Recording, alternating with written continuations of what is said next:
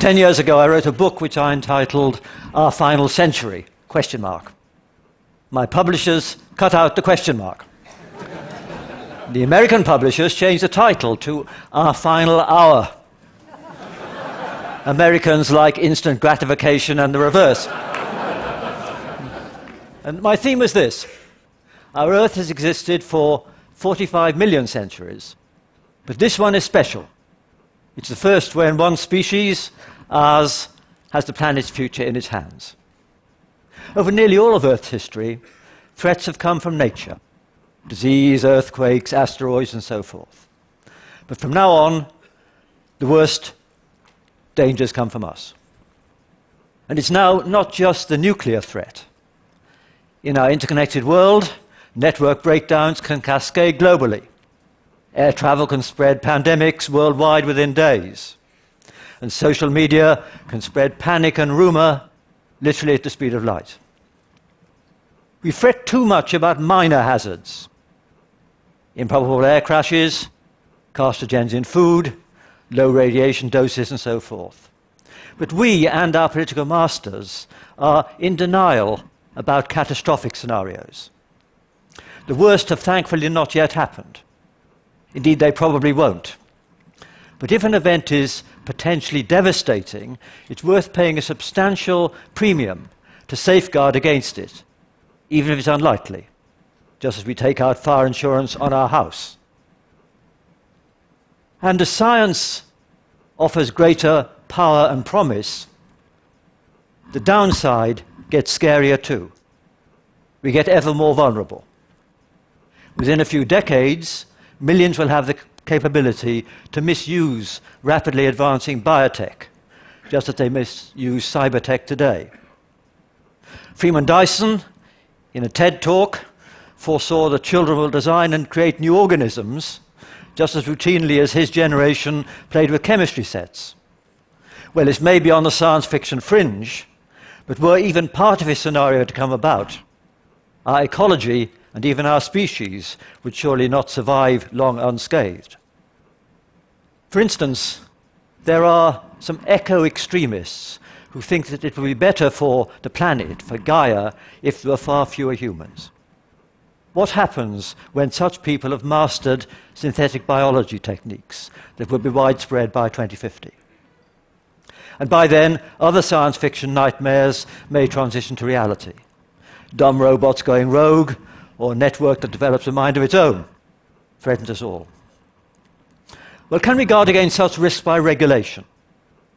We may surely try, but these enterprises are so competitive, so globalized, and so driven by commercial pressure that anything that can be done will be done somewhere, whatever the regulations say. It's like the drug laws. We try to regulate but can't. And the global village will have its village idiots, and they'll have a global range. So, as I said in my book, we'll have a bumpy ride through this century. There may be setbacks to our society. Indeed, a 50% chance of a severe setback. But are there conceivable events that could be even worse? events that could snuff out all life. When a new particle accelerator came online, some people anxiously asked, could it destroy the Earth, or even worse, rip apart the fabric of space? Well, luckily, reassurance could be offered. I and others pointed out that nature has done the same experiments zillions of times already via cosmic ray collisions. But scientists should surely be precautionary about experiments that generate conditions without precedent in the natural world.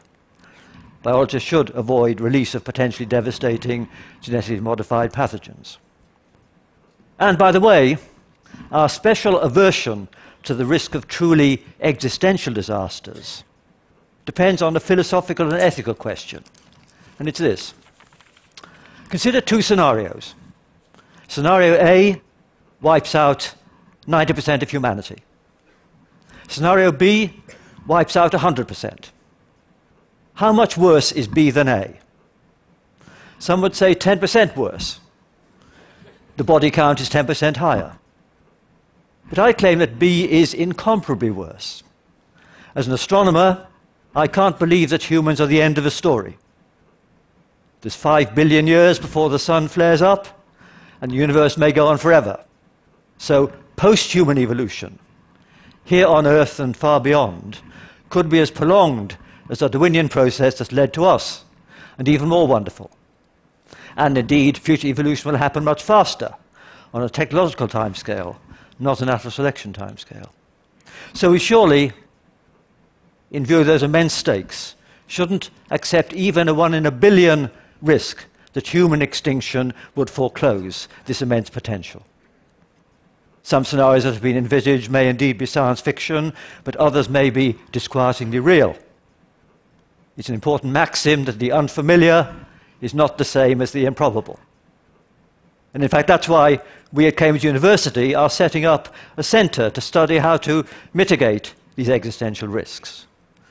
It seems it's worthwhile just for a few people to think about these potential disasters, and we need all the help we can get from others. Because we are stewards of a precious pale blue dot in a vast cosmos, a planet with 50 million centuries ahead of it. And so let's not jeopardize that future. And I'd like to finish with a quote from a great scientist called Peter Medawar. I quote The bells that toll for mankind are like the bells of alpine cattle. They are attached to our own necks, and it must be our fault if they do not make a tuneful and melodious sound. Thank you very much.